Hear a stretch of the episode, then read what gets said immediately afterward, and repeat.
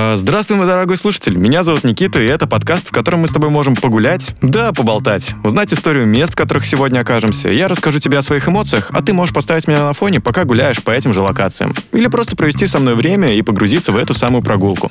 И сегодня мы с тобой на протяжении нескольких выпусков, а это уже второй выпуск, будем исследовать Кавказский хребет. Мы побывали в Пятигорске и Кисловодске, а сегодня отправимся в Чечню и Дагестан. А еще у меня для вас есть небольшой сюрприз. Сегодня мало того, что я записываю в студии, так еще со мной вместе Александр Матвеев. Всем привет, друзья, из горячего Ташкента. Здравствуй, Никита. Да, в прошлом выпуске я рассказывал, как мы с Сашей и Кариной отправились в автопутешествие в 2021 году. А сегодня, во время записи подкаста, мы снова оказались с Сашей в одном городе, поэтому решили записать подкаст вместе. Это, кстати, мой первый совместный подкаст. Саша, у тебя? Вообще первый опыт. Ну что ж, тогда погнали. Начинаю я повествование свое о новом месте с небольшой исторической справки. Про Чечню это будет э, действительно очень небольшая справка. Нет, не потому что это про Чечню, а потому что история довольно запутанная, и дабы не допустить ошибок, я постараюсь пройти просто тезисно. Э, в Чечне и Ингушетии в какой-то момент произошло дробление населения на так называемых равнинных и э, жителей, и горных. И если равнинные готовы были к, Русской империи присоединиться, налаживать контакты, то горный народ э, всегда топил за независимость. И мало того, что междуусобица, так еще и с соседями конфликт конфликты. И так на протяжении всей истории, даже последние две страшные чеченские войны связаны с этим.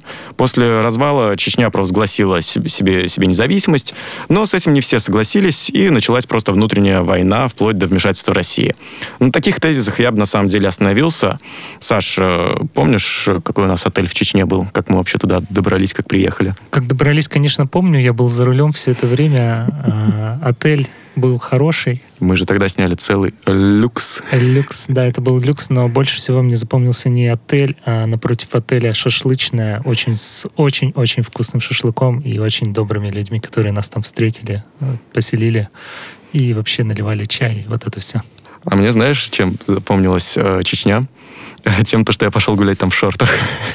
Да, это было очень интересно, потому что помню, как ты вышел этим вечером в автомобиль и сел в них, и я думал, да, Никита, нас ждут прекрасные выходные в этом прекрасном городе. Ну, на самом деле, мне понравился момент, то, что хоть я и в шортах, э, в Чечне, для вашего понимания, в шортах э, нельзя по религии, то есть всем туристам рекомендуют именно одежду ниже колена обязательно, чтобы колено было, ну, покрывалось. Э, у меня просто-напросто не было тогда никаких ни штанов, ничего собственно, пришлось гулять в шортах. И момент, который мне понравился в Чечне, что не было какой-то агрессии. Ко мне воспитанно подходили люди, говорили, молодой человек, прошу прощения, у нас в шортах не принято. Я такой, все понял без проблем. Но когда мне каждый второй начал уже это говорить, я такой, так, мы идем точно покупать какие-нибудь спортивки. Кстати, я тогда спортивки купил за 500 рублей, они до сих пор живы. Я по сей день хожу и такой, вот мои чеченские асиксы. Наслаждение. Слушай, Саш, э, мне понравилась в Чечне мечеть, сердце Чечни ты туда зашел. Как тебе впечатление? Грандиозно. Вот знаешь, ты напомнила об этой мечети. У меня сразу в памяти появилась картинка, и, возможно, я не знаю, ты сейчас заметил или нет, но у меня даже прошли мурашки от того, как это невероятное создание э, рукотворное, которое сделали, особенно внутри, ну, просто великолепно. При, том, при этом всем, когда я заходил туда, там была молитва, и я думал, что я кому-то мешаю, но мне сказали, нет, все хорошо, вы никому не мешаете, вы можете спокойно ходить, просто не подходите слишком близко, чтобы вы сами не попались под ноги, чтобы вас не сбили. Это просто великолепно, очень великолепное сооружение, супер. У меня есть небольшая история. Э, в 2013 году мечеть э, под названием «Сердце Чечни» э, в конкурсе участвовала. Конкурс назывался «Россия-10». Это самые важные достопримечательности страны. И весь конкурс мечеть занимала первое место – а по результатам финал, то есть э, э, оглашаются результаты, и мечеть занимает второе место. Кадыров тогда просто снял с конкурса мечеть, обвинил операторов за э, неучтенные смс, тогда голосования еще были по смс, вот эти там, там по 10 рублей надо было отправлять смс-ку, короче, операторов мобильных связей не сильно возлюбили, но Чечня тогда, к сожалению, не, этот, э, не, не выиграла, вот, но очень был, наверное, не знаю, не, не берусь судить, почему они не выиграли. А ты помнишь, что выиграла?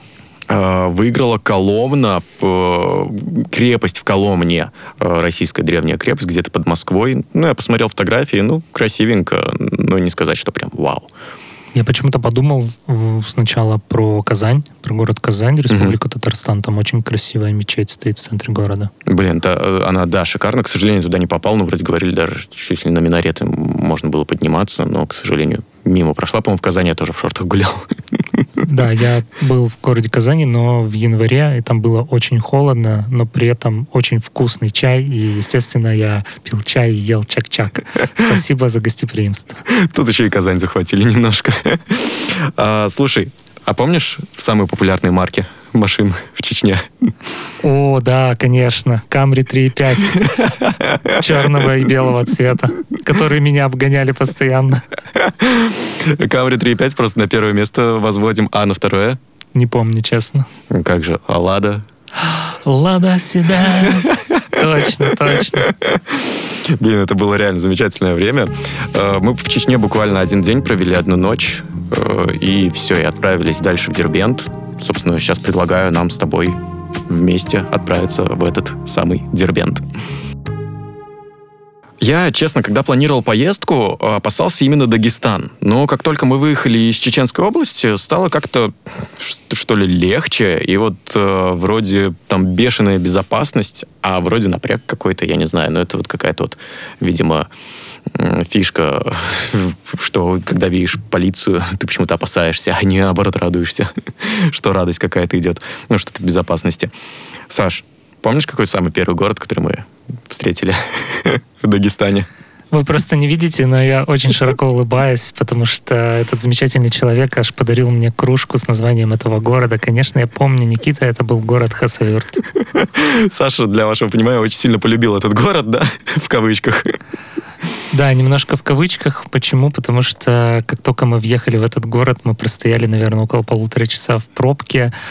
Я ничего не имею против, против, против этого города. Замечательный город. Э, там, мы там прекрасно тоже кушали, э, пили чай и так далее. Но мне не понравилось стоять в этой пробке. И, насколько я знаю, даже сейчас там есть пробка. Поэтому, если вы слушаете наш подкаст, находясь в этой пробке, вам огромный привет из города Ташкент. Кстати, самое забавное, мы сейчас с Сашей стояли перед тем, как готовиться. Мы решили посмотреть, сколько времени ехать от э, Грозного до Дербента. И посмотрели и в Хасавюрте, и сейчас прямо пробка красным все горит. А, так, давайте все-таки в, мы в Дербент приехали. А, Дербент, он считается самым древним городом в России. А, когда мы ехали туда, ему насчитывали 2000 лет. Приехав в Дербент, нам сказали, что новые находки археологические подтверждают, что этому городу 5000 лет. И вроде споры не утихают. На самом деле я зашел на сайт, когда готовился к этому э, подкасту, зашел почитать, и я не нашел должной информации, где точно сказали, что да, Дербент там 5000 лет, да, Дербенту 2000 лет. По-моему, официально 2000 до сих пор считается. Саш, как тебе сам город? Очень понравилось, э, как он построен, его архитектура. То есть вся архитектура выдержана в одном стиле. Это желтый ракушечник, либо, э, если я не ошибаюсь, именно так это называется, из моря Каспийского и, горных пород, которые рядом добывают. Поэтому э, я вообще люблю города, которые выдержаны в одном, э, наверное, архитектурном стиле. И до этого, жив в городе Сочи, могу сказать вам, что город Сочи мне не нравится архитектурно, но нравится, конечно, своей природой. Поэтому в Дербенте просто невероятно красивая архитектура. Кто бы что ни говорил, но там правда очень красиво. Там невероятное море с ракушечником, который песчаный, еще при этом пляже. Единственный минус этого моря, что ты можешь идти, наверное, 300-400, может быть, и больше метров, просто по голень. Чтобы окунуться, нужно быть ребеночком, наверное, маленьким, либо притворяться э, черепашкой. Я помню, мы первую ночь приехали в Дербент, купили дербентский коньяк. О, да, точно. Я забыл про это уже. Простите. Было очень, значит, вкусно. И с утра я просыпаюсь, пью кофеек и такой, а мы взяли же номер тогда на первый береговой.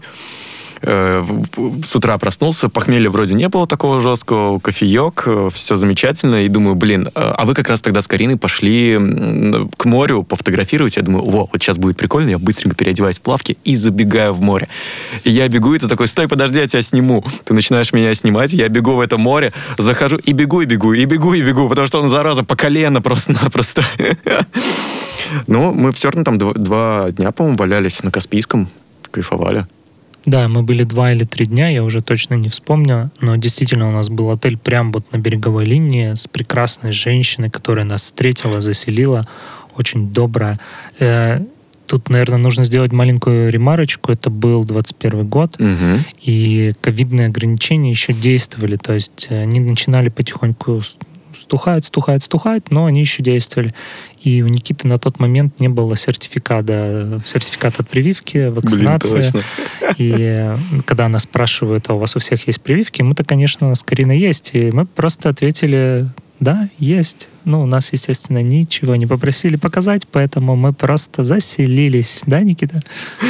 Блин, точно, я с этим сертификатом. Еще Дербент очень славится тем, то, что на Каспийском море стоит огромный эконоплан советского периода. Называется он Лунь, или его еще называют Каспийский монстр. Ехать до него, по-моему, было что-то минут 20 мы доехали. Но какие там кадры? Как, тебе вообще этот монстр? Невероятно огромный. Я представлял его намного меньше. э, Ну, потому что мы когда туда собирались, мы все равно строили какой-то маршрут, открывали там фото в интернете, и фото были гораздо, ну, показывались, что он такой маленький. Когда ты подъехал, когда мы туда подъехали, и особенно вышли из автомобиля и подошли к нему вблизь, это была невероятно огромная машина, и я по-другому ее не назову, и ты просто восхищаешься, какие же гении-инженеры, создавшие это сооружение. Очень жаль, что его сейчас не используют, и он просто стоит как памятник. Однако там огромное количество туристов, да и не только туристов, а просто местных жителей, которые постоянно туда прибывают, чтобы посмотреть на него, показать его детям и просто поплавать в море. Да, действительно, если есть возможность, прямо сейчас загуглите иконо- иконоплан Лунь. Э, Не был взять на вооружение, действительно, сейчас просто как э, законсервированная стоит махина, никому не нужная. Э, Такс, мы на море с тобой побывали, погнали в горы, наверное, в 5 утра, подъем и самые красивые виды. А вот перед тем, как мы в горы погоним, я тут подумал, там же действительно есть что рассказать, и это, мне кажется, прям надолго у нас растянется. Поэтому у меня есть предложение продолжить в следующем выпуске. Саш, Да, погнали. мы увидимся с вами в следующем выпуске. Саш, мы с тобой не прощаемся. Э, И спасибо вообще, что составил компанию. Э, Меня зовут Никита. Это подкаст «Погуляем, поболтаем». Увидимся в следующей серии. И не забывайте подписываться. Если вдруг понравился подкаст, делись ими с друзьями. Ими с друзьями. Блин. Делись ими с друзьями. Э, Делись, короче, этим подкастом, показывай их друзьям. Удачных прогулок. Всем удачи. Пока.